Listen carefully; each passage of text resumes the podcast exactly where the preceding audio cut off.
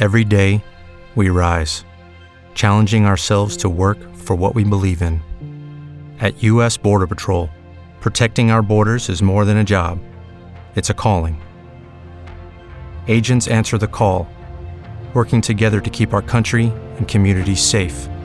If you are ready for a new mission, join U.S. Border Patrol and go beyond. Learn more at cbp.gov/careers.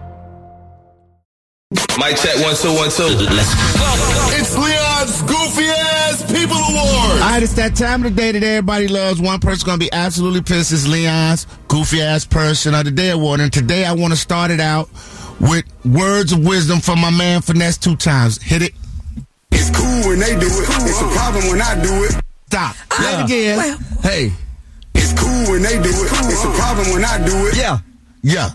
So it's cool when they do it. It's a problem when I do it. If anybody watched the game last night between Iowa and LSU, Angel Reese, during the closing seconds where LSU had it all wrapped up, pointed to her ring finger and went over to Caitlin Clark and did the John Cena, you can't see me wave.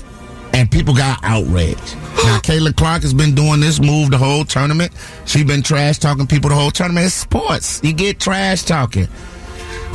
But she gave it to her right prime and direct on the biggest stage of the year. Not to mention, John Cena, that ain't even his original thing. He stole it from Tony Yayo. Come on. We can't have nothing. Tony Yayo from G Unit. Tony Yayo from G Unit. Oh, brother, do you do do do do to know what this is? Shorty had an explanation on me. His song. He's Yeah, doing that. that. in the video. John Cena took that, started using it in wrestling. Caitlin Clark used it to wave off opponents.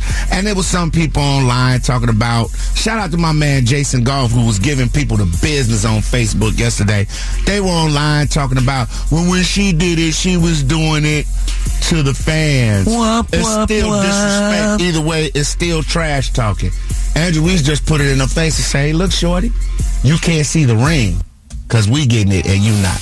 So go home and cry in your bed. To all you Iowa fans that was mad, what you should be mad about that your team showed up and got blew out. It wasn't even a competitive game. That's what you should be mad about. But as far as players going back and forth, trash talking against each other, it's been going on since the beginning of time, and it's going to continue to go on. It ain't like Angel ran up in the stands, found her mama, and waved in her mama face. Yeah. No, she waved in her face. She gave it to who had been giving it to everybody the whole tournament. And hats off to Caitlin.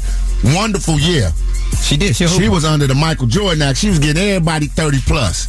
But tonight she was off and got it handed to her. And you got to be mad. So hold that one more time, as my man Finesse2Tymes would say.